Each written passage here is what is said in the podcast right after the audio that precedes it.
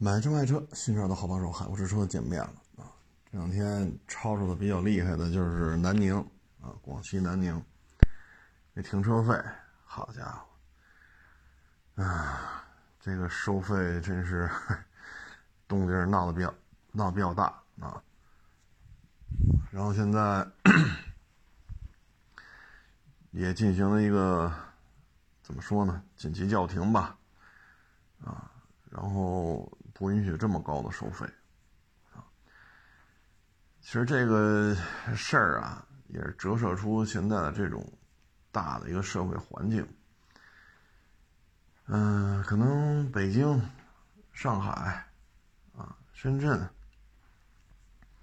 广州、杭州、南京、合肥啊，包括什么西安、成都、重庆，就这些一线、二线这些大城市吧。经济活力还可以啊，呃，像北京啊，去年就迁出去很多总部啊，央企、国企的总部，去年迁走很多了。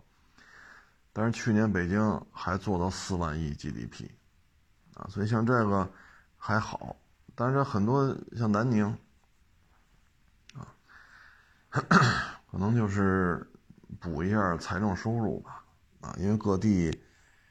现在这个土地财政也不好做，啊，不好做，很多地拍下来建完喽，不好卖，啊，唉，这个北京很多楼盘现在都就是开盘啊，三个月、六个月卖不干净，啊，还不是特别大的楼盘，能做到秒光的，也就是曾经的树村儿。啊，还有三元桥那个，啊，就这么极个别，那么三五个楼盘吧，三五个，啊，剩下的都不好弄。那说一开盘能卖一半，这就算卖的不错了。那剩下那一半怎么办？慢慢卖吧，半年也是他，一年也是他。所以这种停车费吧，就成了一个。呵呵那这肯定不行啊！这事儿闹这么大，啊，所以你看，其实很多时候真是应该向淄博去学习，啊，你像淄博这个二百零七个党政机关、国企、央企，啊，停车场免费开，啊，就对外地牌照的车，外地牌照就行，啊，不是外地牌照的 不让进。包括卫生间免费，啊，唉，所以他没有这个，唉，所以停车费就这么收呗，那怎么办呢？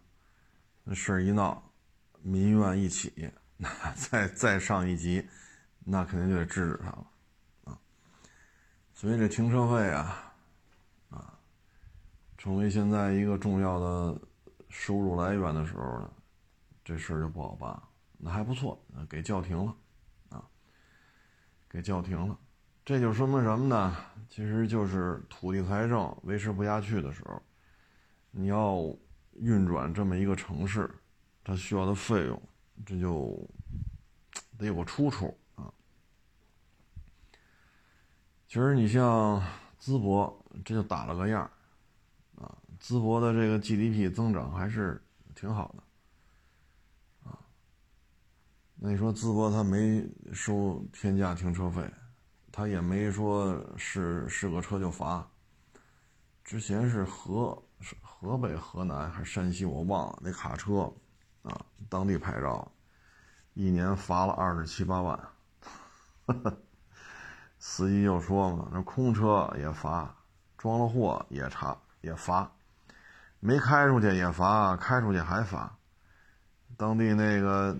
那领导就说嘛，罚款就是我们的收入，必须罚，应罚尽罚。那你看淄博没这么干呢，对吧？但是你看淄博这收入差吗？淄博当地那个陶瓷那个瓷器的那个那个，算是一个集市啊，专门卖陶瓷的。五一这五天去了七八万人。人说过去没这么多人，就附近这老头老太太过去，说谁家那碗买几个啊，谁家盘子买几个，也就这样。当地那陶瓷那个市场的都都惊了，好家伙，这一天一万多人，就从来没有过。谁也别休息了，都搁这看着吧，要有地儿停车，有地儿上厕所，然后这个水呀、吃的一定供应上。那你说这个跟烧烤有关系吗？那人家也挣着钱了。那你五天来七八万人，你还说你不挣钱，对吧？盘子碗，你说哪儿没有？你说哈尔滨不卖盘子碗啊，还是三亚不卖？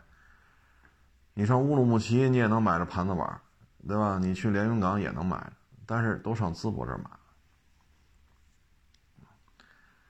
这也不是什么大买卖，是吧？说买个盘子一百万，买个碗一百万，这也不现实啊！几块钱一个啊？那为什么这这么点的买卖最后做成这样呢？就是因为淄博，他尊重淄博是一种服务型的这种从上到下的啊这么一个思维方式，它不是管理型，它是服务型。所以你看，这卖陶瓷的都发了财了，啊！你说一个市场就这么大，好，五天来七八万人，你想不挣钱都费劲呢，啊！想不挣钱都难。这跟烧烤没关系吧？盘子碗不能吃啊，你咬不动啊，啊！所以有些时候就是一个服务理念的问题，啊！你尊重。那大家就是互相的捧场，对吧？你尊重我们，我们也尊重你，啊，包括今天买我们那个手动挡纳瓦拉啊，买呗，聊价，对吧？我让点，你砍点，这个那行，卖你了。那不行，你这车况不放心，我说你就找那第三方，你给我们介绍，我说我介绍不了。哈 哈你自己都说了，对我们不放心，你自己找吧。啊，有的是第三方。好，啊，过一会儿又说了，那不找了。我说那随您，啊，反正网上有的是，啊，您找吧。不找，啊，不找就不找吧，啊，不找，让我们，啊，怎么说来着？啊，让我们就是我们这纳瓦拉，啊，给我们一万块钱，叫我们给他过户。过完户了，啊，他得见着手续了，这个那个了，再给我付尾款。我说这车呀卖不了，你要过户行，全款得到。第三方你愿意找多少家你就找，啊，反正车在这摆着，对吧？检查出来跟我们说的车况不相符，那第三方的费用我们给你出，啊，检查出来这车况跟我们报的相符，那这费用就是您出。啊不行，不用查了，那就给你一万块钱吧。你把车过完户，过完户把手续邮他们那儿，因为离我这上千公里。我说这个卖不了，啊，卖不了，十几万块钱的车你出一万，过完户把手续给你邮家去。哎，所以这种东西就是相互尊重。啊你包括这个之前那卖飞度的，啊，你说，嗨，这没法弄，啊，包括之前卖的硬派越野车的，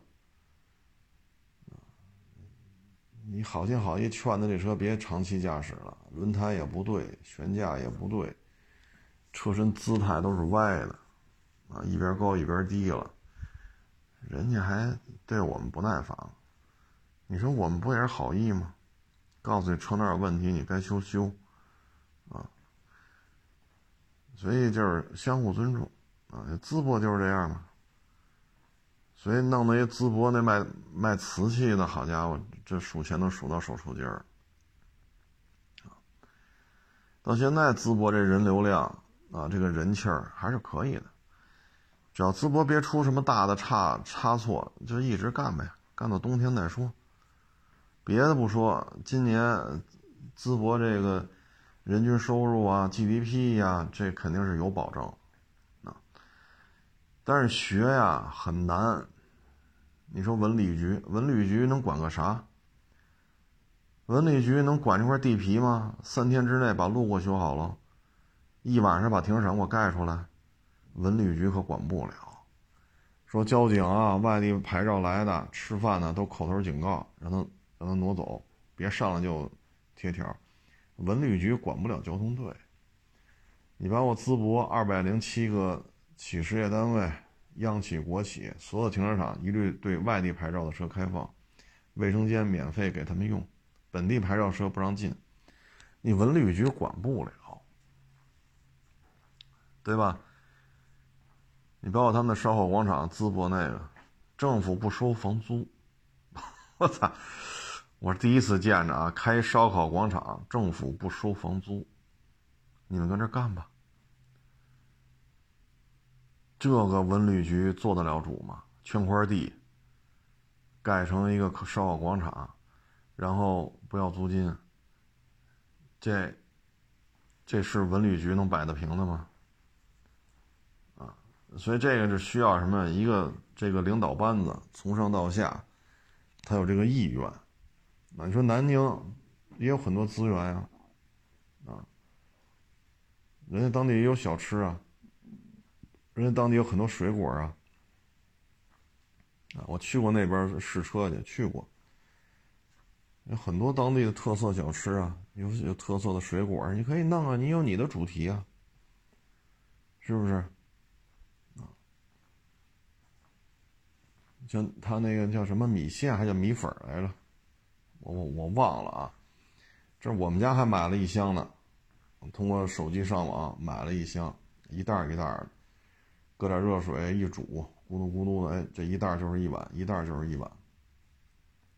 这么家里还还还隔三差隔三差五吃一碗，还挺好吃的，是不是？那你们自己搞这种主题的这种这种城市标签嘛，对吧？淄博是小烧烤。那你南宁可是小米线或者米粉，啊，甭管叫什么吧，你把你南宁的这个餐饮提炼出来，然后主打这个，这不一样也挺好吗？是不是？嗨，这有些事儿反正说了容易，做起来难，啊，哎，咱就不说这个了，咱也没这能力啊，咱们只是觉得。压力都大啊，不论是地方政府还是咱这些小老百姓，这压力都大。但是办法总比困难多嘛，不能一味的提高收费标准，多收费，这个下下策啊。嗯，昨天呢看那凯越，啊，老那个老板张雪，好家伙，又跑环塔去了，骑的就是他自己的车，就他们自己生产的车。啊，这也真是没谁了，哈哈！哎呀，厉害！凯越八百呢？我看现在网上试驾的视频特别多，评价呢主要就是动力猛，因为车轻，马力大啊，所以说我看随随便一骑就翘头啊。这个车确实动力啊还都是挺满意的，配置也够用。啊现在四那个四五零四缸，三万来块钱，啊，这车一出，立马就把之前八百 NK 就春风那个啊，一下给挤一边去了，那个四万多，咱这个三万多，虽然排量差了点吧，那八百这四五零，但也架不住它这个是个四缸啊，而且还便宜，所以内卷的厉害啊。春风八百 MT 出那新款还是五万八千多吧，人家八百叉直接四万多，低配高配都四万多，所以你这一下子这市场就乱了。然后这又去环塔啊，先不说张雪能不能完赛吧，就说这股子劲头子，你还真是，你除了给人点赞，也不知道怎么说了，那确实厉害。啊，包括环塔啊，不是那个达喀尔，啊，凯越也用自己那个四五零 R Rally 那个车也跑完了，啊，完赛，这也不容易啊。所以凯越呢，你看这些年吧，啊，从黄河自由二五零，啊，再到什么什么四百叉、五百叉、五二五，啊，再到现在自己出发动机，啊，四缸机也造出来了。他们应该说是把资本、互联网，啊，然后再加上一些钻研的这个韧性，啊，融合的很好。嗯，通过这次我们看，呃，川崎啊，这个四百，说做到六万多，啊，高配七万多。通过这个呢，我们发现这个价格是相当有。爆炸性的啊，应该说是全球卖价最低的，就在中国传奇这个四百四缸啊。这么干下去的话呢，我觉得自主品牌的压力就会很大啊。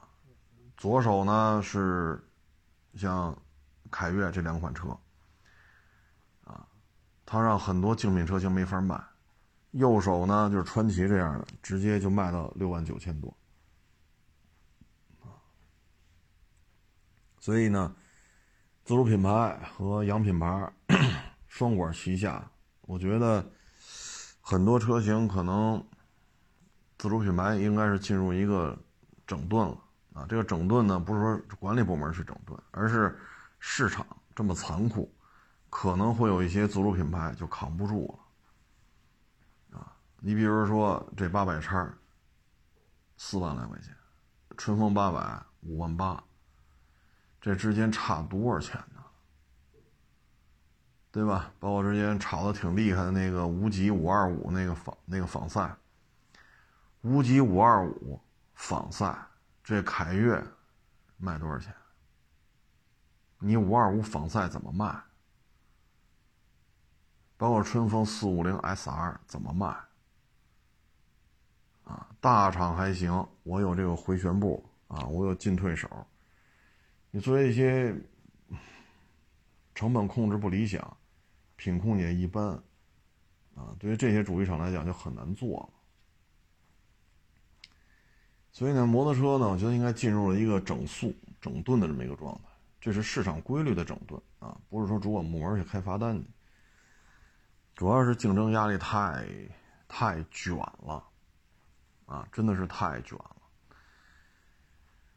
二手摩托车好干不好干都放一边吧，主要是这些主机厂我觉得有点多了，啊，这么残酷的整顿，销量又不是太景气，啊，也不好卖现在摩托，所以可能 今年下半年啊，或者明年上半年，可能有一些相对有一定知名度的这个这个这个这个摩托车主机厂啊，有可能就要出现一些比较大的问题。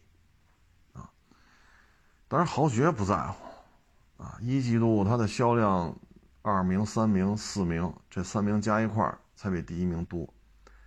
豪爵不在乎，豪爵那个三百还是最大排量，啊，两万六七小铁人但是现在奔达四五零微型双缸巡航车两万六，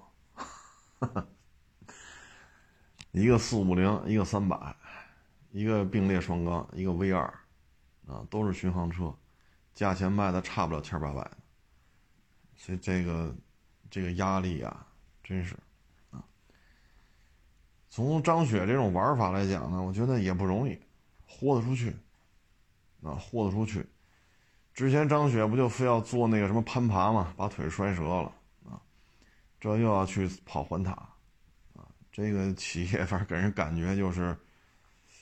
嗯，敢折腾，自己自己老板骑着自己生产的车，真敢折腾啊！这是有一定危险性的，所以说明这个人呢，他是热爱摩托车。你像有的主机厂，这些摩托车设计、制造、研发的这些工程师，他们不爱骑摩托，他们只是负责画图。啊，负责设计、负责生产、负责研发、负责制造，你真让他骑摩托车跑去吗？他不愿意骑。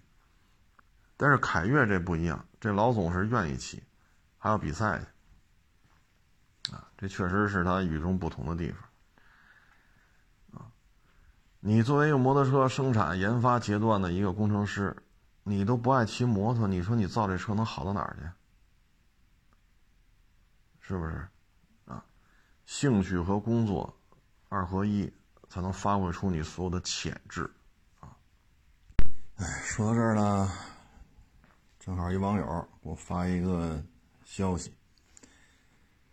嗯，是石家庄的啊，有两家四 S 店，等于员工的工资也没发，交了钱没提车的这些消费者也提不了车了，跑路了啊。现在形势不好啊，所以去四 S 店买新车呢，也得注意合格证能不能当时给你。因为这种突发的情况，咱面上看不出来，啊，面上看不出来。你包括春节前我就说，某四 S 店已经开始走流程了，准备这个那个啊。然后今天不正好去四 S 店办事儿吗？哟，我这店怎么还开着呢？我不春节前要崩吗？都走流程了，退网了呀？嗨，人家那家店呀是吃拨款的。啊，人家跟别的那个说，咱凑点钱投资开个四 S 店，跟这不一样，不能倒，不能关。我说去年都赔成那样，这他说那也不能关，关了那话性质不一样，经营不善导致亏损呢，这又是一回事儿。哦，我说行，我说那也成啊。四 S 店现在业务确实比较差。新车卖不动，二手车也卖不动，摩托车也是，新车卖不动，二手的也卖不动。当然了，这摩托车呢，再次重申啊，就这个幺二五幺五零，就这个好卖，就这个好卖，因为有大量的人去送外卖，大量的人去做闪送，啊，所以这个车，这小踏板是有需求的，那小踏板利润低呀。一个幺二五小踏板，你能卖八万吗？你不能吧？啊，那佛沙三五零才卖多少？这利润低啊！现在要求配 ABS，前后 ABS，TC，无钥匙启动，啊，大尺寸的这个液晶屏，啊，然后还得要水冷，四气门，啊，油箱还得大，马桶还得大。哎呦，灯你装一大灯泡还不行，还 LED，好家伙，有的还把前后那个行车记录仪也给你装上了，啊，有的那踏板更邪乎，啊，还可以选装什么烫腚、烫爪这个那个，啊，哎，所以现在这各行各业都不好干，啊，都不好干。四 S 店呢，经营成本太高，啊，除非是早期这块地你给拿下来了，然后你没有房租，那是可以的。一旦你有房租，这事儿就不好办，啊，所以这个买车的时候注意吧，啊，买车时候一定要注意，啊。说到这儿呢，还得提醒各位，就是而且跟咱关系不太大啊，就是主机厂的问题，幺二五幺五零这么火。是因为很多人去跑外卖，啊，去做闪送，这波热潮一旦过去，这幺二五幺五零这踏板摩托也会迎来一个增速减弱。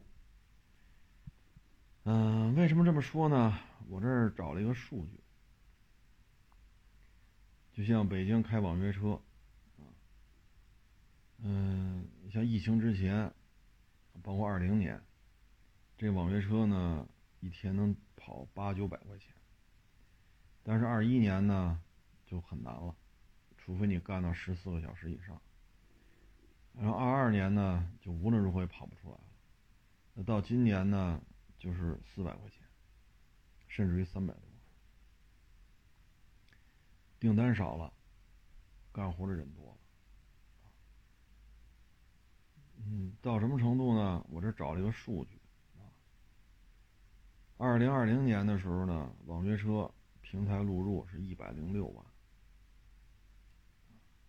那现在呢是二百三十万，就是某平台啊，某平台，一百零六到二百三，这是二零年到现在，等于你翻了一倍都不止啊！因为一百零六翻一翻是二百一十二，那现在是二百三。这样的话呢，像疫情前，包括二零年的时候，司机平均日单量十九点二单。就每天你能接十九点二单，是后台大数据算出来的。那现在呢，到了二三年，平均日单量只有十点二单，十九点二单到十点二单差了多少？将近一半。你像另外一个平台呢，是二零年啊，它有一千三百万司机在给他跑活，那现在呢是一千九百万。也就是增加了百分之五十。他为什么只增加百分之五十呢？是因为中间有很长一段时间，因为是吧，要海外上市这个那个，然后被下架这个严管啊，所以有一段时间实际上是真空期啊。就这样，它上涨了百分之五十，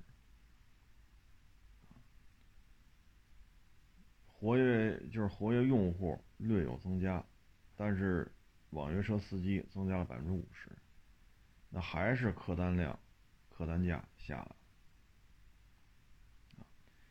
你包括这个外卖某平台，啊，二一年的时候是四百七十万，现在呢是六百二十四万。所以你说指着这个幺二五踏板、幺五零踏板挣钱，可能也就是最近这一年了吧。你再往后的话，如果送外卖没有收入那么理想，那何必再投钱买摩托车呢？哎，这个就是大势的一个判断。嗯，当然了，这像豪爵这种吃这个幺二五幺五零挡车和踏板车吃的比较透，那他也无所谓，因为第二名、第三名、第四名加一块儿。才能超过豪爵的销量，所以它下调百分之十、百分之二十、百分之三十，它依然吃香的喝辣啊。但是对于其他的说，一个季度就卖了几万台、十几万台对于这样的摩托车主机厂来说，嗯，可能日子就不好过了。就像刚开始咱们也说了啊，洋品牌降价，自主品牌内卷。啊要么你有鲜明的这种个性，比如像凯越有鲜明的个性，要么像龙芯啊，我有大量的发动机可以输出啊，比如三二幺啊，啊，比如说那个照着宝马来那大踏板啊，那大单缸机啊，比如说自己 K 五百上升进来的五二五啊，比如说要出九百啊，也是宝马那一套东西。它卖发动机也能维持，啊，要么就是春风、钱江，啊，你像春风，我们老看它这两轮摩托，其实春风起家是四轮，啊，ATV、UTV，啊，当年我还去报道过那个比赛呢，也骑过这玩意儿。春风主攻的是这个东西，啊，所以你老就咱别盯着它这个什么。嗯，春风四五零 SR 什么八百 MT，它海外有很多这种四轮，咱们叫四轮摩托啊。这种四轮摩托，它在海外销量很大啊。所以，如果没有这种鲜明的个性、鲜明的特色，那可能一旦送外卖、送快递、跑闪送，这个圈子收入不理想，而经济的筑底还没有完成。它的幺二五幺五零摩托的销量也会下来，啊，这个也没有什么可说的，没有办法，啊，大的环境就不好，啊，那说这摩托呢，我就想起这两天啊，今天也在微博上发了一个，买的某自主品牌的纯电汽车，这哥们儿呢俩月没开，因为出差嘛，哎，回来一开，动力电池报废了。十几万，十几万的费用，厂家不管了，啊，那这个时候呢就说了，这个你要修，把这动力电池换了，你得自费。他就话我这车拢共就开了几千公里啊，怎么又花十几万呢？你不是终身质保吗？人说了，说明书这么厚一摞啊，你翻翻第几页第几行写着呢。电动汽车空就是放着不开，超过多少天出现问题，不在终身质保的范围之内。啊，这些问题啊，说白了啊，这个跟油车完全不一样。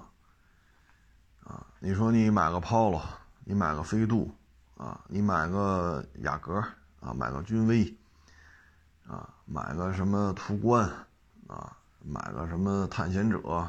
迈巴赫，A 八啊，宝马三啊，什么大叉七啊，你买这些烧油的车，俩月不开，发动机不会坏的，无非就是什么呀，打不着车了，或者俩月不开，轮胎瘪了，那轮胎放俩月瘪了之后，它压出，因为长时间不放，轮胎瘪住，长时间这么压着，它那边儿就有褶皱了，裂开了，那你只能换轮胎。说打不着了。你是换电瓶还是给电瓶充电？啊，还是说搭着了，搭着了之后出去跑去，相当于用发动机自身的这套系统给电瓶充充电。你油车也就是这些，但是不会说俩月不开，发动机报废了，变速箱报废了，那不会，那不会的，打不着就是打不着了，打不着就搭电去呗，啊，基本上啊，不能说百分之百，百分之九十九。油车放俩月，百分之九十九搭下电就完了。像我们二零二零年，我们不是一月十几号收摊回家了吗？再开市不就四月份了？我这放的那几台中东版的陆巡、中东版的普拉多，哎，就最冷的时候，一月份是一月十几号是二十号，我们撤的摊，因为闭市嘛。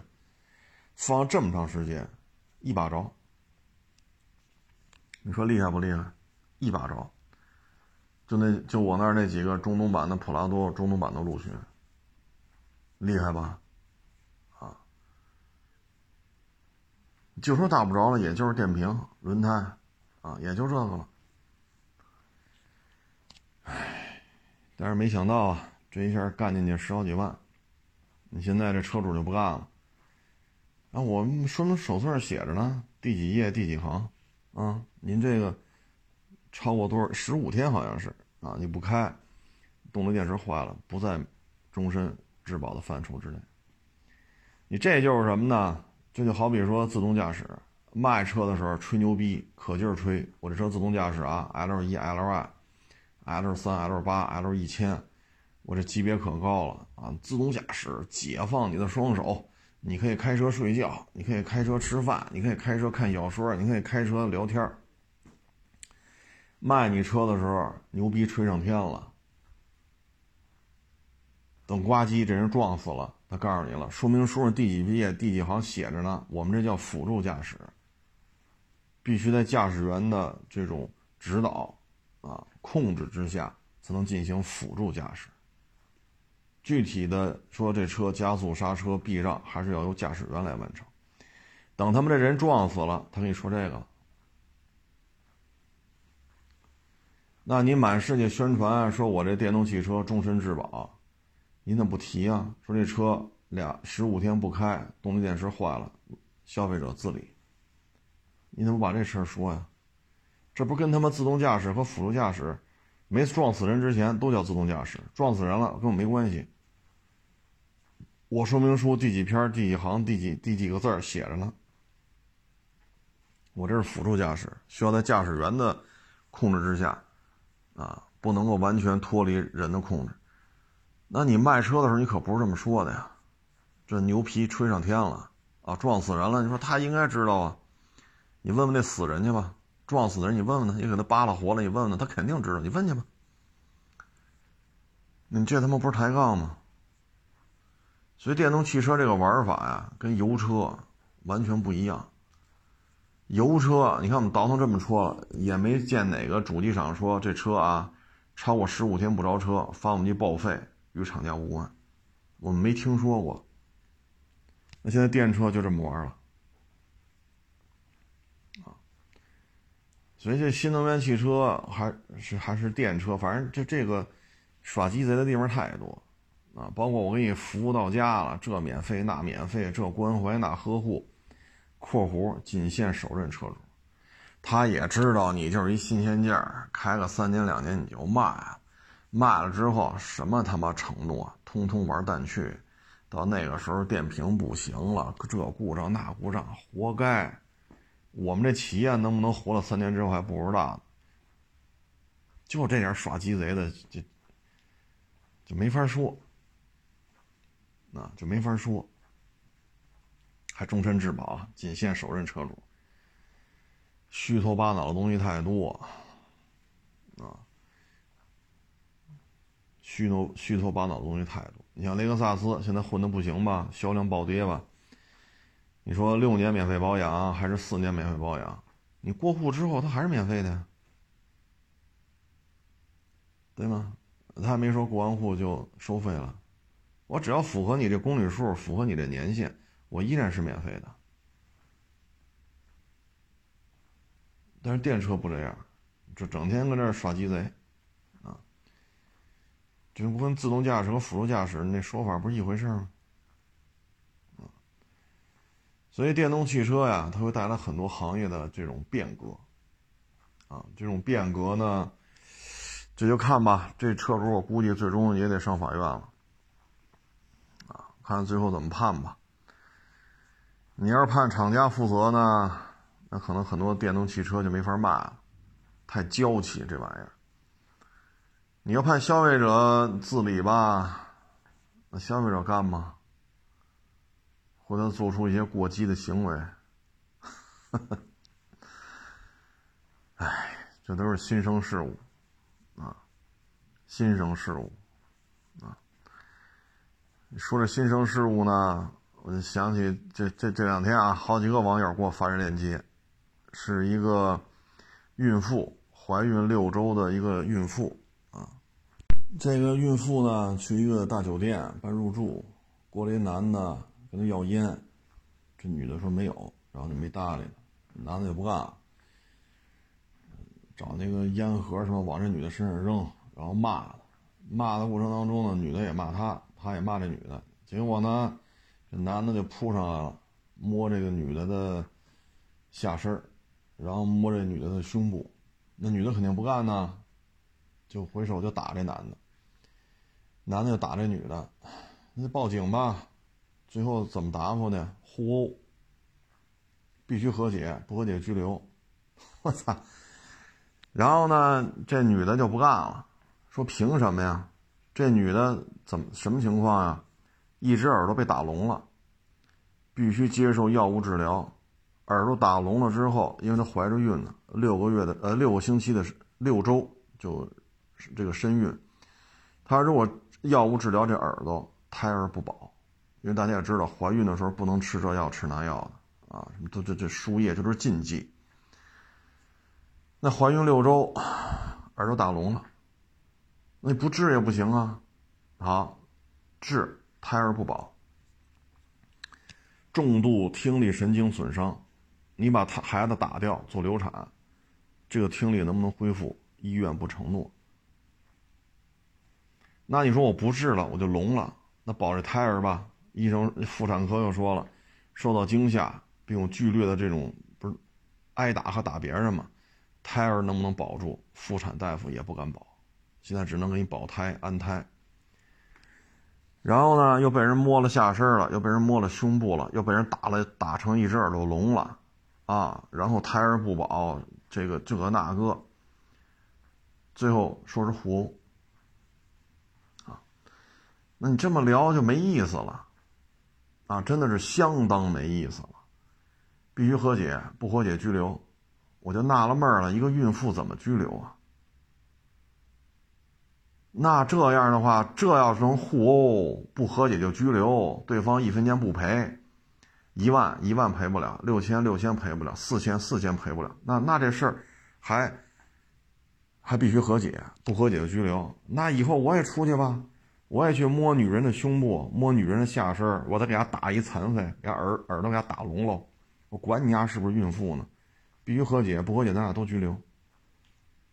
那这成什么了？我们的法律是保护受害人，还是保护这些他妈的犯罪分子？那就是说，我在大马路，我要摸一女的，我要摸她胸部，摸她下身，我要亲她，我要搂她，我要摸她，你不能反抗，反抗咱俩一起拘留。那这成什么了？这个，这这个这这个这个道理怎么就能这么论呢？怎么就能这么去去定性这个事情？啊，不和解就拘留啊！现在事儿闹大了。人家是孕妇，一只耳朵打聋了，是保胎儿保耳朵，胎儿也不见得保得住，耳朵也不见得能治好，耳神经、听力神经重度损伤。啊，现在这又又又又改一说法了，那就行善见啊，对那男的怎么怎么着，这女的就又又不说这女的活乎了。就现在就这个这个事情处理就这么随性吗？那这么处理的话，就就得互殴不不，你不调解就得一起拘。那以后我就找这些公职人员啊，有公务员、有事业编的这些女的，我就摸她胸、摸她下身，我就耍流氓，我就亲她，我就摸她，我给她耳朵打聋了。丫要敢不喝酒，一起拘留，让她没编制。那这社会成什么了？这个就那朗朗乾坤，法治社会，这这个结果是这样的吗？这么做不合适吧？啊，现在事儿闹大了啊！孕妇吧，这个那胎儿也保不住。妇产科说你的胎儿不见得能保住。找这耳鼻喉科的大夫，耳鼻喉科大夫说你胎儿不保，你做流产了，你这耳朵能不能恢复听力？我们也不敢保证。你说这事儿怎么弄？孩子孩子没人敢承诺能保住，耳朵耳朵没人保证能治好。然后被人摸了，摸了上边，摸了下边，被人亲，这让人打成这样，最后还算互殴，有意思吗？有意思吗？那以后咱就找呗，谁是公务编，谁是事业编，就找这年轻貌美的女的，就摸她，就打压呢，不让摸打压呢，往死里打，只要不打死就行，摸她，你丫这女的敢还手，咱俩就得和解，不和解一起进监狱。咱这社会风气就成这样了，这可不合适啊！按我从小接受的教育，像马路上这耍流氓上来抽丫呢，那打丫呢，摸谁呢？甭管这女的、这男的认识不认识，你当街耍流氓就得抽丫呢，踹丫两脚。我们小时候受的教育就是这个，那现在呢？当事人反抗，而且打成一只耳朵聋了，胎儿不保。都他妈算互殴，都得进去，必须和解，不和解拘留。那咱这上去给他俩大嘴巴抽他丫的，那咱这是不是也得进去？那这以后咱就没没法管了呀。那我也不敢管呀，我怎么管呀？那那那这社会风气成什么？就女的让人摸摸呗，扒光了，扒光了，扒光了呗。当街给办了，办了就办了呗，你别反抗，反抗要活。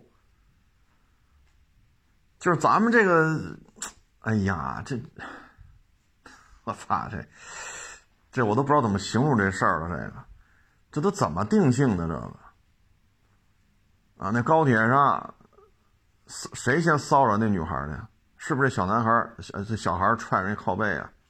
谁先骂人家的？谁先拿手机拍人家的？啊，最后定性为互殴，这边五百，那边二百。那这个两口子带小孩，这个他们家这亲戚拿出一个工作证，乘警立马就走了。这拿工作证这个人是谁呀？能够让乘警立刻消失？然后用他到底用不用假名报的案呢？这些都是，现在黑不提白不提了。就这事儿就就是互殴了。那朗朗乾坤，法治社会，这事儿办的，你说，哎，那你你怎么聊这事儿？你说这事儿怎么聊？啊，那咱就说这些给人定性说必须和解不和解拘留的，就这几位穿着制服的，你们的家里的这些女性，如果在马路上被这样了，你们怎么判呢？也叫互殴吗？这就没意思了，这个，啊，太没意思了，啊！现在一说事儿闹大了，人家女的一只耳朵聋了，胎儿不保，耳朵能不能治好了也不保，这妇产科也不敢保，耳鼻喉科大夫也不敢保，事儿闹大了啊！现在这只拘留那个，这个 这个不说拘留这个的事儿，哎呀！经济下行啊，就这些，我们关注的不是谁又买劳斯了，我们关注的也不是说谁又吃帝王蟹了。我们现在为什么能引起共鸣的，都是，比如说淄博烧烤，为什么能引起共鸣？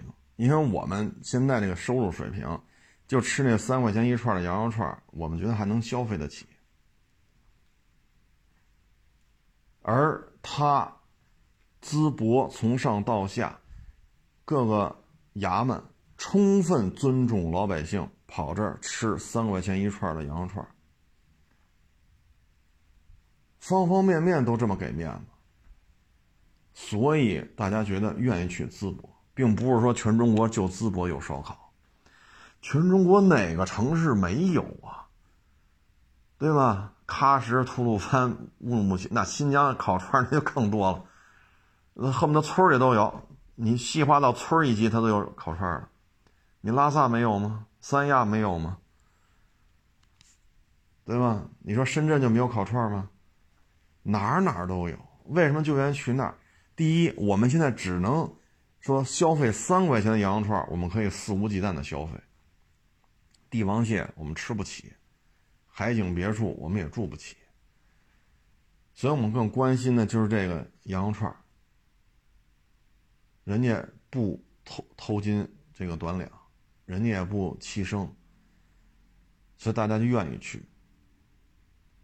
你现在说，哎，哎，这个真是，我这个我真是太无奈了，这个啊。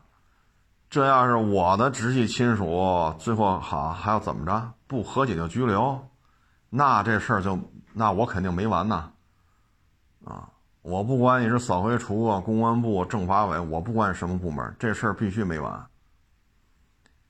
那几个意思啊？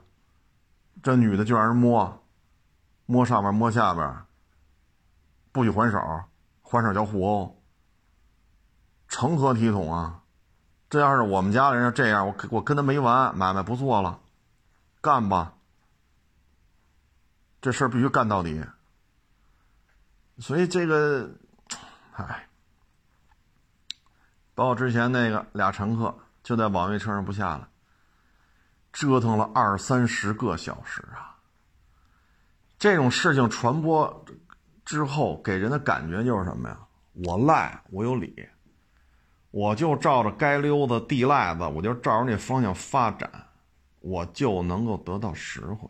最起码我恶心他，我就在你车上尿尿，我就在你车上待二三十个小时，我就让你挣不着钱，我就恶心你。你现在这事传开了，不给大家反应不就是这吗？以后再遇着网约车不满，不下车。你不二三十个小时再拘留吗？我耗你十个小时，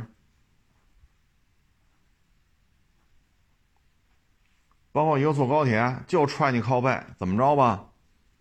你敢还手就是互殴，别废话。我骂你了，你敢骂我，咱俩都都有责任。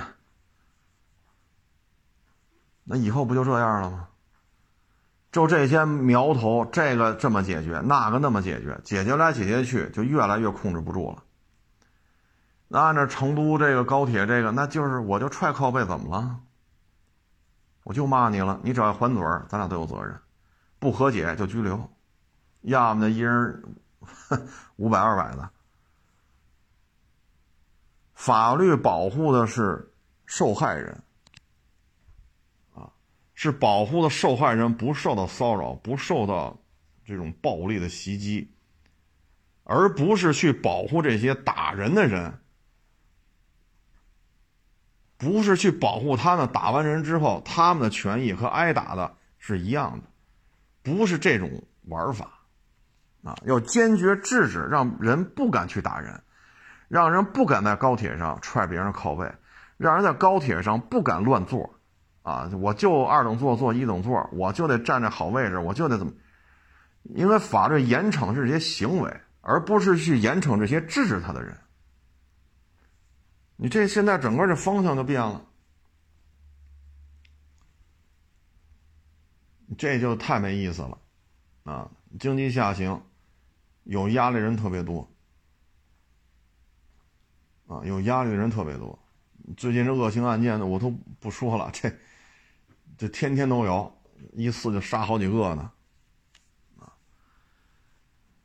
就这种形势之下，如果对这些苗头摁不住，摁不住后边这连锁反应怎么解决？啊，怎么解决？包括前两天也是，河北是什么地儿啊？一个中学。几个孩子把另外一个孩子给打的眼眶给打裂了，打裂了之后呢，因为都不满十四岁，这就属于未成年人了。那派出所来了，来了之后抓不了，因为不满十四。那不满十四，你应该调解呀。就来了，打人不好几个吗？来了一个家长，挨打家长来了，应该调解，让这打人家长赔礼道歉呀。结果不但不赔礼道歉，还恶语相向，给这挨打的孩子这个孩子妈给气的，然后这事儿就了了，反正我调解了了了，然后打人这些孩子全转学，全全转走了，学校也不管，派出所说这事儿已经结了，挨打人转走了。那现在被打这孩子家长就不干了，没人向我们道歉，我们的赔偿问题，对吧？包括孩子现在心里有障碍了。眼眶给打裂了，这个那个那个这个，然后媒体记者就去采访这个派出所了，这采派出所说这已经结了呀，啊，调解完了，抓不了，不满十四岁，反正现在就是，反正我我看完这报道，我也觉得挺别扭的。那要是我们家孩子呢，被人打成眼眶给打裂了，道歉没得着，赔偿没拿着。打我们家孩子，人全转学走了，找学校，学校不愿意，派出所这事已经结了，已经做过调解了。那要我，我也不干呢。所以现在呢，包括有的网友给我发微信说，现在公务员就是压力大，各种考核特别多，收入没有之前高了，事儿比之前多了，所以他们也有压力。你说躺平吧也不合适，但是基本上也是多一事不如少一事。这个我也能理解，我也能理解。我要的不就是这个编制吗？有这个编制了，就搁那儿什么，熬到退休吧，总比被裁员、被下岗、被开除、破产，总比这强吧。但是有些事儿就处理完了之后，你说。那咱就这么说，说这孩子眼眶打裂了，啊，这事就这么不了了之了。这也说结了，那个学校不愿意，这个孩子全转学，全全全转走了。这孩子有心理创伤，现在不敢去上学。那这事就了了。你包括之前我我分享过那个案例，啊。那小男孩把他们家小男孩给给弄死了，扔到枯水枯水井里边了。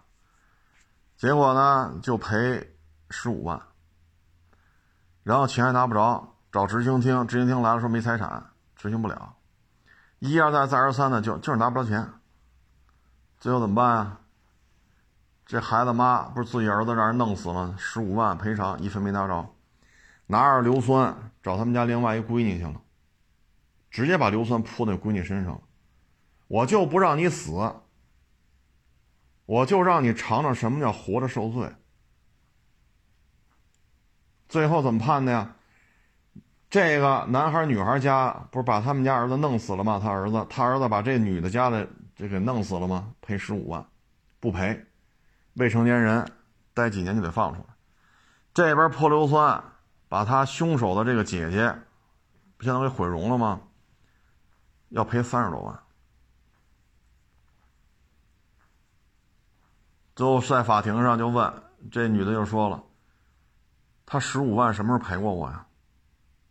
杀了我儿子赔我十五万，每次我都拿不着钱，去找了多少回了，不给钱，回回骂我们傻逼。我找你们执行厅，执行厅告诉没财产，现在你让我赔他三十多万。在法庭上，这个孩子妈就是咔咔就这么说，没有人接这话茬。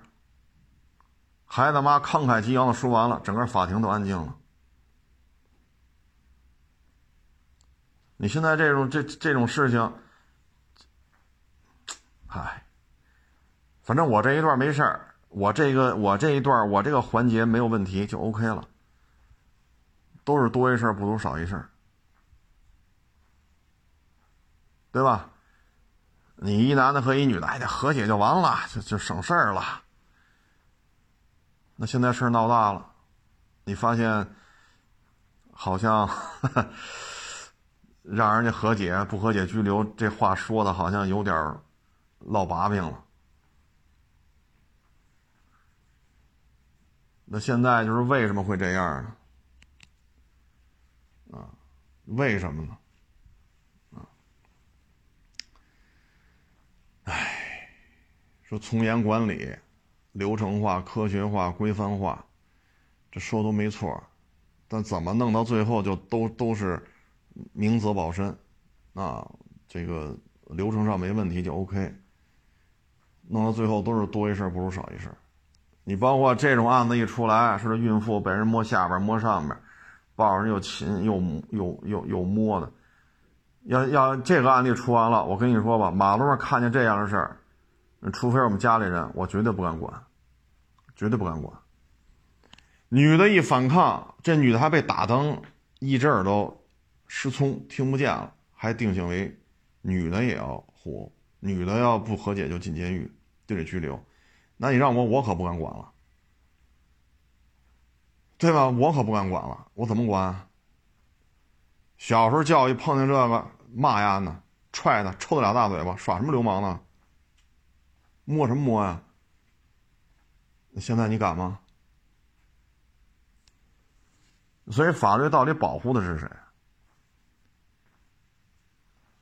保护的应该是这些弱者、受害人不被暴力侵犯的权利，而不是保护这些伤天害理的人暴力侵犯他人的权利。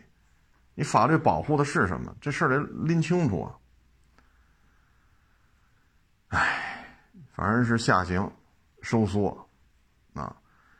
之前咱也说过，历朝历代啊，不论是哪个大洲，不论什么肤色。说什么语言，只要一下行一收缩，失业的一升高，犯罪率马上就上来。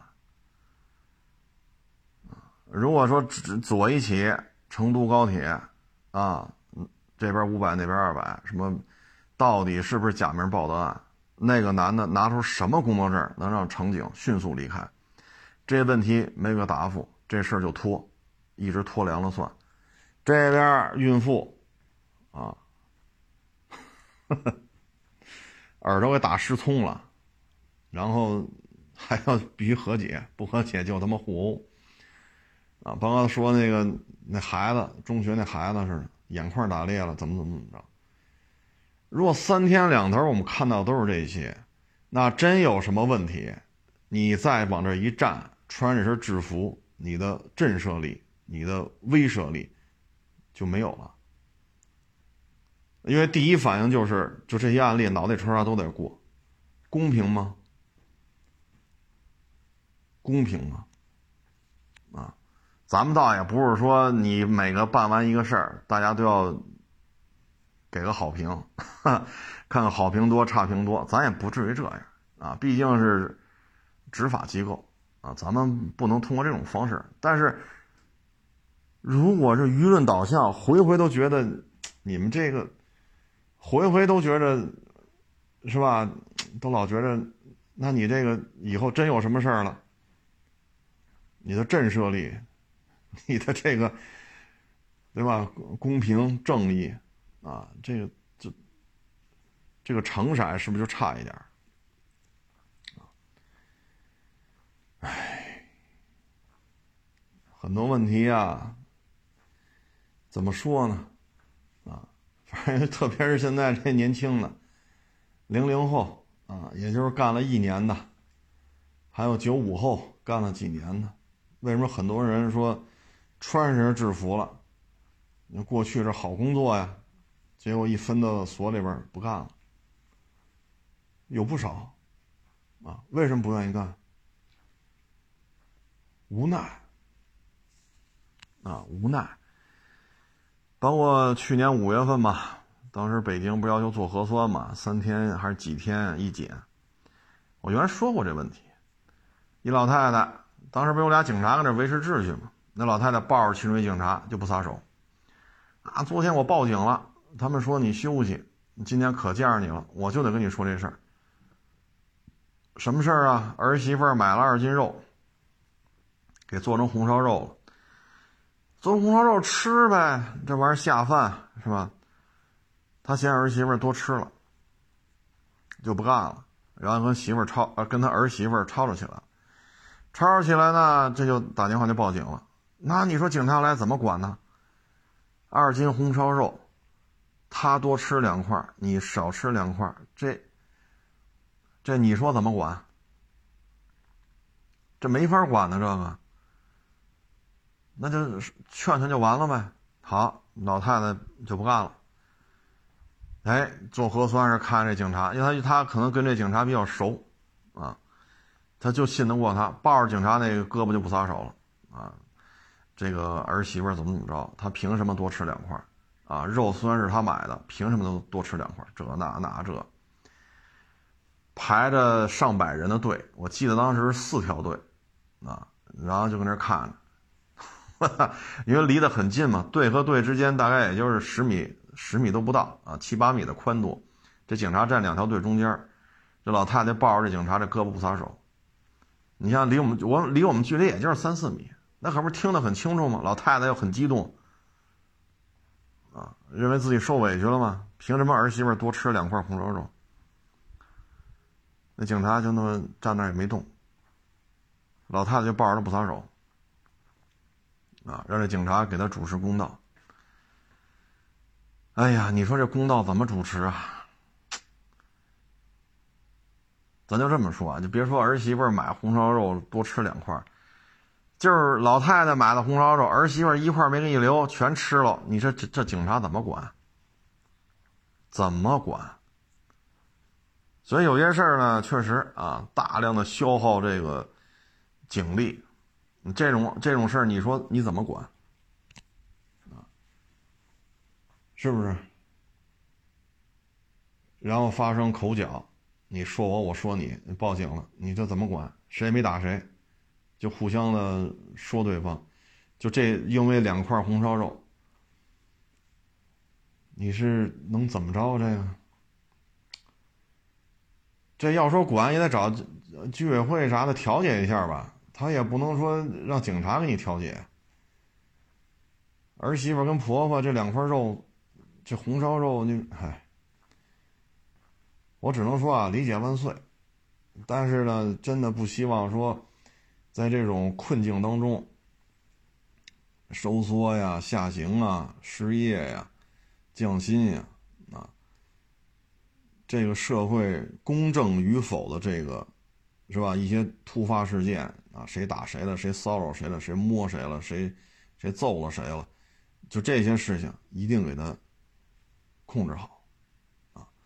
别到时候一闹出来，一传出来，好家伙，这当然了，我希望这是，我希望这案子反转，是吧？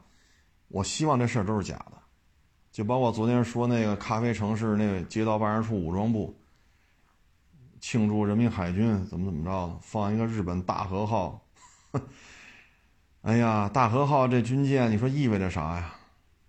我希望这都是假的，啊，我希望都能够反转，我希望这些事儿都是编的，啊，当然这些事情一次一次的去去去折腾，有时候确实觉得不舒服，啊，不舒服，啊，因为我们都会设心设设身处地的去想，家里的这这些女眷啊，这如果在街上被人这样了，那你家里男的干嘛？最后这么处理，孩子孩子，妇产科说不敢保啊，说一定能生下来，不敢。耳鼻喉科说了，你把孩子做掉，打做人流做，我们也不敢保证你耳朵就不聋。那你要是这女的的这个直系亲属，那你听完了是不是火冒三丈？那这彻底就激怒了，啊，就是。嗨，就点到为止吧，啊，咱就不扯这个了，啊，相信朗朗乾坤，啊，邪不压正，啊，只能说，哎，咱不说这个了，啊，嗯，现在呢，海参崴、西伯利亚，啊，中基乌铁路，啊，这些呢都已经。已经到了一个实质性的一个阶段。像今年一季度，东北的 GDP 增速很高。嗯，海参崴这个港口对于吉林来讲也很重要，啊，这样的话它的对外的运输可能更方便。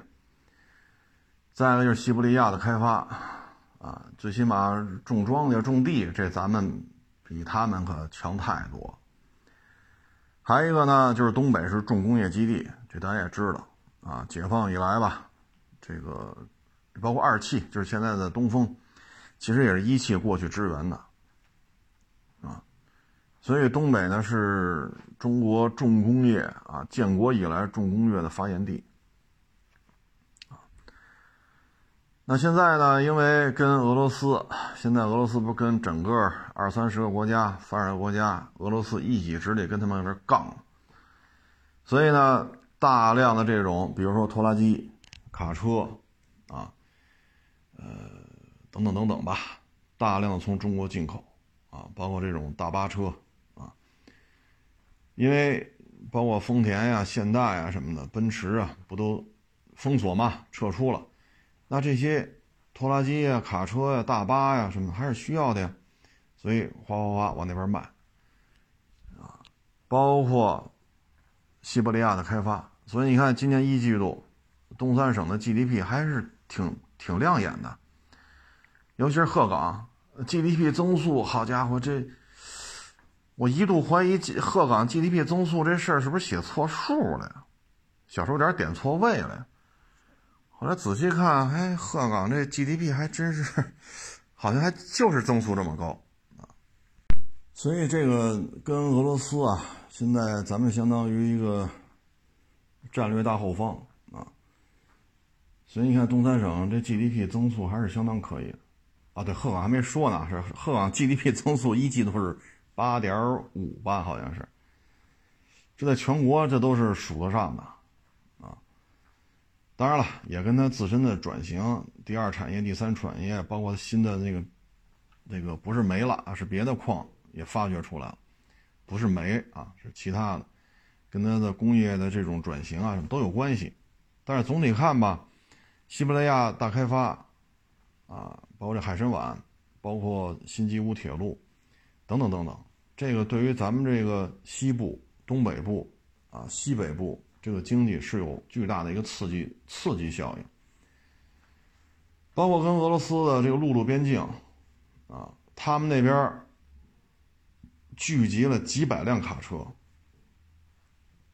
啊，聚集了几百辆卡车，大量的卡车排队，啊，说明了就是陆路交通已经非常拥堵了，这也是经济经贸往来的一个侧面的一个反应吧。啊毕竟一亿多人的一个国家啊，俄罗斯一亿多人啊，所以它的很多开发呢，包括它的市场的潜力呢，毕竟一亿多人，你不能说对吧？不能忽视它。所以像手机啊、汽车啊，什么吉利呀、长城啊、奇瑞呀、比亚迪呀等等等等，包括你看前两天中亚五国不是在咱们这儿开会嘛？你看又去山东买了咱们一千辆烧气儿的那个公交车，就是大巴车，买了一千辆。这就是什么呢？你制裁挺好的，制裁来制裁去吧，哎，都从咱们这儿采购了，所以这个也挺好。啊，包括海参崴，包括西伯利亚，啊，过去都是不太放心，啊，不太放心，不太愿意让咱们去介入中亚呀、西伯利亚什么的，毕竟是有些顾虑。那现在呢，这个咱们这边就我觉得挺合适的，挺合适的，啊，这毕竟搞活经济嘛。你说这一千辆大巴，那咱们可能没概念，咱也不能买一大巴上下班开。但是对于山东这个主机厂来讲，一千辆大巴，那这个企业这一年就就忙活它就行了。三百六十五天嘛，相当于相当于你一天得造出来差不多两辆半、两辆半到三辆大巴车。你把这一千辆都解决了，你这一年基本上工资奖金有保证了，剩下的说还能再卖个千八百辆的，那就更好啊，这不是好事吗？在这示范作用啊！这中亚五国其中一个国家给你买一千辆，那其他国家看好了，是不是也得找你买来？这不好事吗？一千辆啊！这个对于一个主机厂来讲，一个大巴的主机厂来讲，这这单子不小，所以这是好事儿啊！包括那个新吉乌铁路，那要修通了，相当于从新疆直接能干到伊朗去，这对于新疆的经济，你说这不是也是好事吗？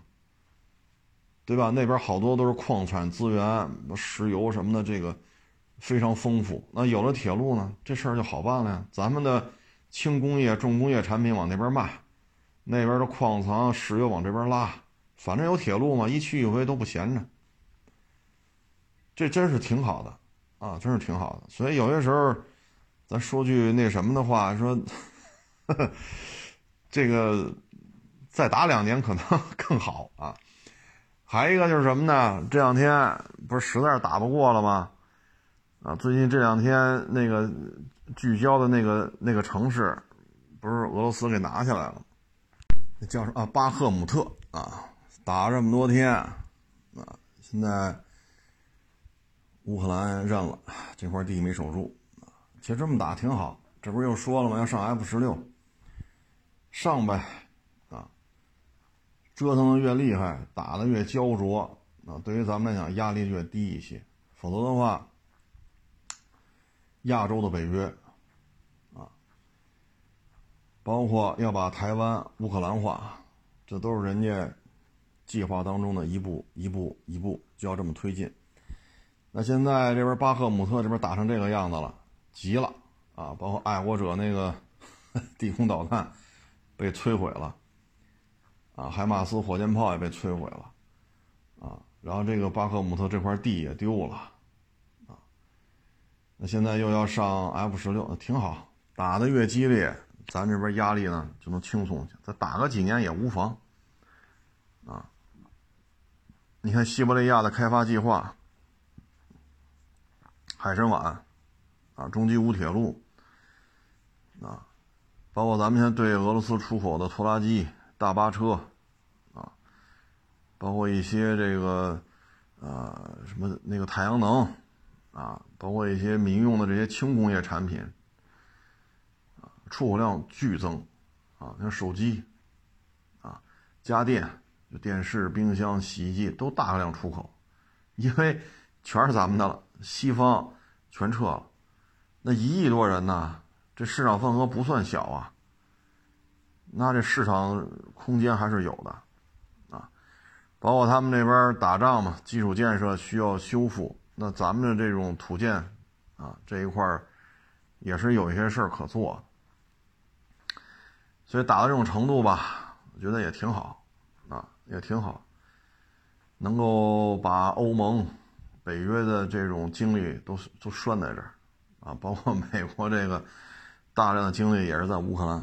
啊，现在爱国者被摧毁了，海马斯火箭炮被摧毁的也差不多了，啊，反而呢越打越靠近乌克兰，啊，这个对于咱们来讲也是一个战略缓冲期。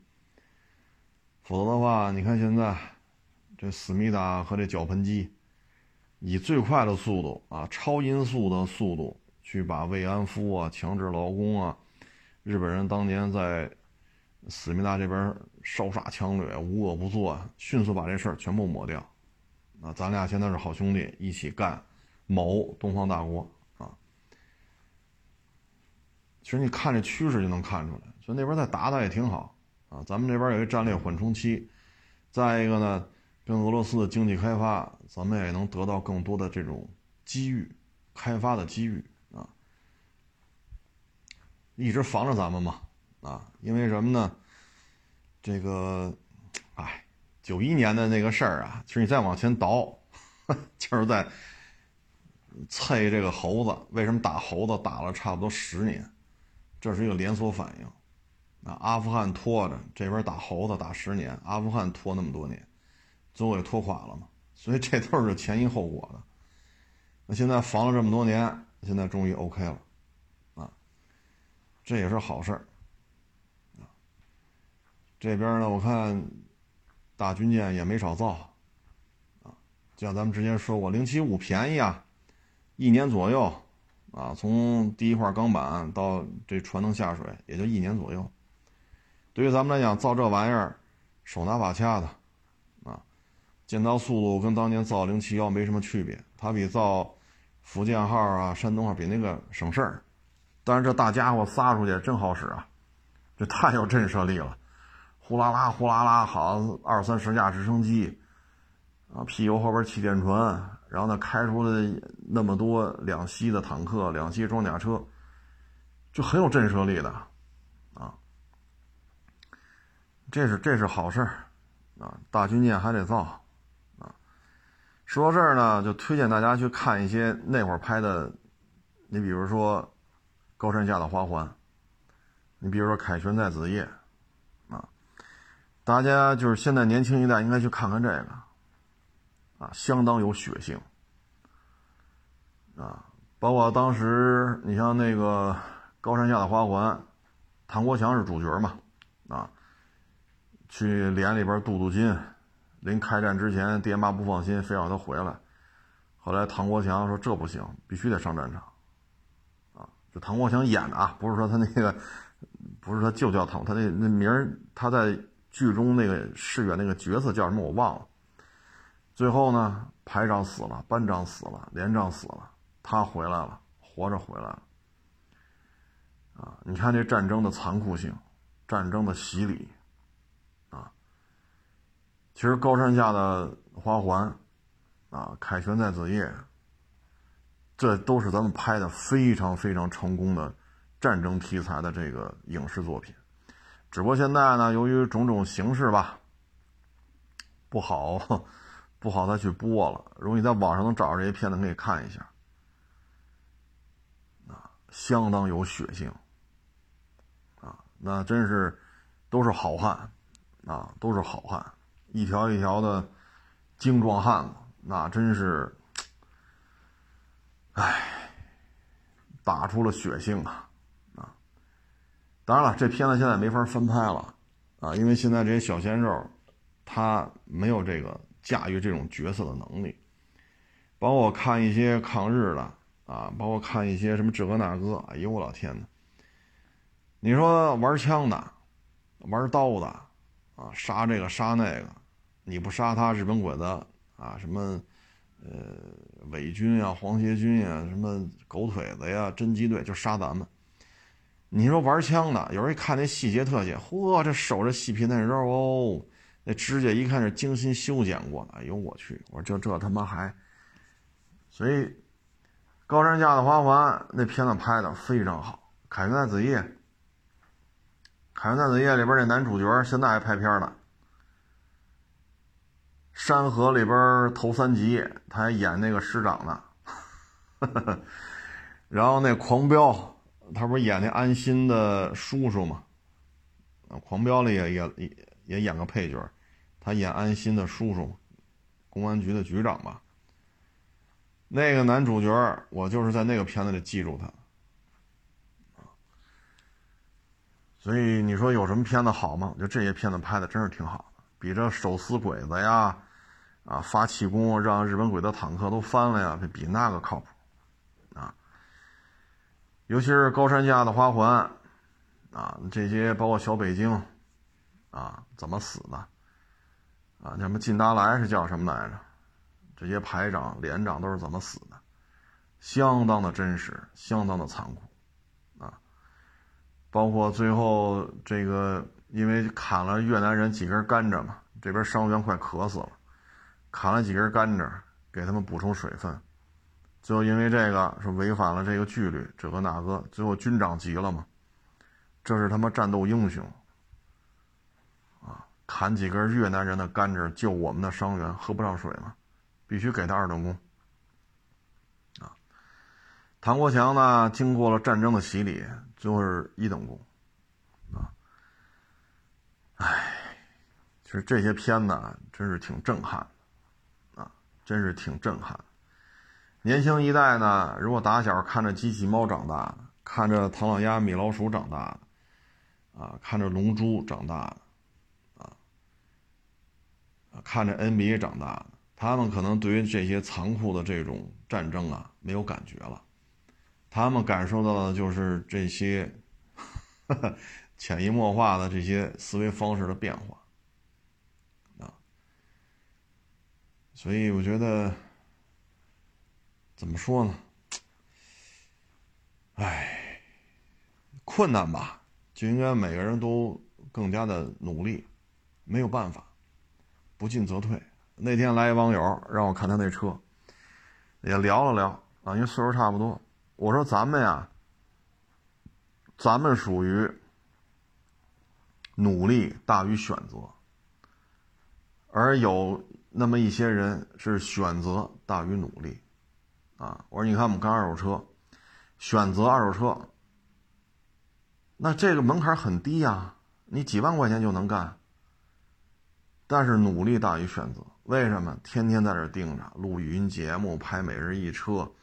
有人来没人来，搁那大眼瞪小眼瞪一天，啊，然后一几年的高速发展，过去这三年的这种起起落落，再到今年的这个，当然了，肯定不是通缩啊，咱们这个 这个统一口径，这不叫通缩啊，就是现在就是手机卖不动，房卖不动，车卖不动啊，失业率十六岁到二二十四岁的失业率都超过百分之二十，可以说起起落落，但是还是在坚持。我说咱们这是属于努力大于选择，而对于有些人呢，可能就是选择大于努力。你比如说九十年代末，人家出国了，打工去，就比如说刷盘子啊，当然那会儿还没有丁胖子呢，就就刷盘子啊，挣了钱了，而回来了，就我之前说上海那老爷子，现在也快七十了吧，也得快七十岁了，那不挣了小一百万回来吗？那别人我得买桑塔纳两千二十四万办完了不到三十，然后呢，零一年零二年那别克什么新世纪什么什么什么 GL 就就是后来的那个第一代君威啊，那三十多万办完了四十买一个好一百万买俩车，大几十万没了，最后就买一套房。那人家这个呢不买这个，人家买了三四套，哎，后来发现能分期付款。等房子涨起来之后呢，卖掉一套，拿这钱分期付款，再去买两套。人现在在上海六七套房子，那你说这收租的得收多少啊？所以这就是选择大于努力啊！像咱们这个，我说都是穷人家的孩子，咱们是努力大于选择，因为很多的时候你没有这个机遇去选择阶层，也没有这个机遇。生下来就是穷人家的孩子，你没得选，你能在人世间走一回，这已经是莫大的一个幸运了，啊，那你能做的就是努力，你没得选，啊，所以在这种下行收缩，那咱们只能更努力，没有办法，啊，嗯。看得惯的看的看不惯的，毕竟这是一个十四亿人的国家，总有几件事让你觉得看不惯。就包括刚才说这个孕妇这问题，耳朵给打聋了，又让人家摸下身，又让人摸上身，这个总有几件让你看不惯啊！我就说我啊看不惯，我这这几桩事我就是看不惯。但是这个国家总体来讲十四亿人啊，不能事事都让咱看得惯。咱们能做的就是什么呀？努力大于选择。到了现在这种经济形势，你说我要重新投胎，来不及了。出生时没有的，那可能这辈子就没有了，啊，比如说 什刹海边上八百平米，啊，三进的四合院，这 生下来家里没有，他现在我得中多少张彩票？我得中他妈好几十张彩票，我才能凑够那首付去啊！所以只能是努力大于选择，啊，没有办法，选择二手车很容易，几万块钱就能干。但是后天的努力，后期的投入，这个就不是那几万块钱能衡量的！你像一九年十月份嘛，十月份大概是拍每日一车，拍到现在了。不论是风控啊，经济上行、经济下行、解封不解封，我病了我没病，我难受我不难受。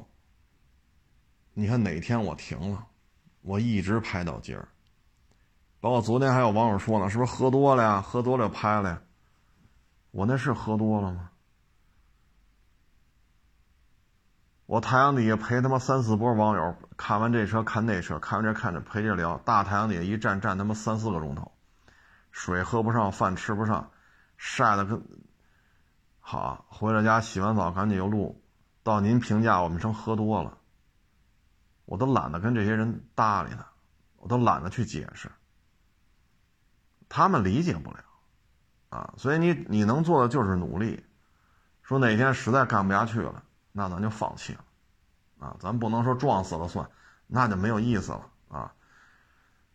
所以呢，就是努力大于选择，啊，尤其这个行业，尤其现在这个岁数，啊，共勉吧。啊，共勉。当然说您二十来岁，那您选择的就比我们强。你可以选择很多机遇，选择很多行业。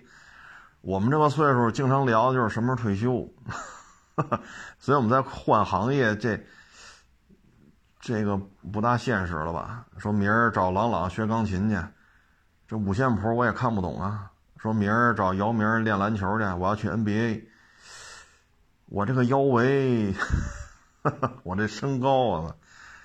所以就是努力吧，啊，咱们就共勉吧，啊，让咱们的，呃，家庭过得更好，行业越来越兴旺发达，国家越来越强盛，啊，法治社会呢越来越完善，啊，谢谢大家支持，谢谢捧场，欢迎关注新浪微博海阔试车手。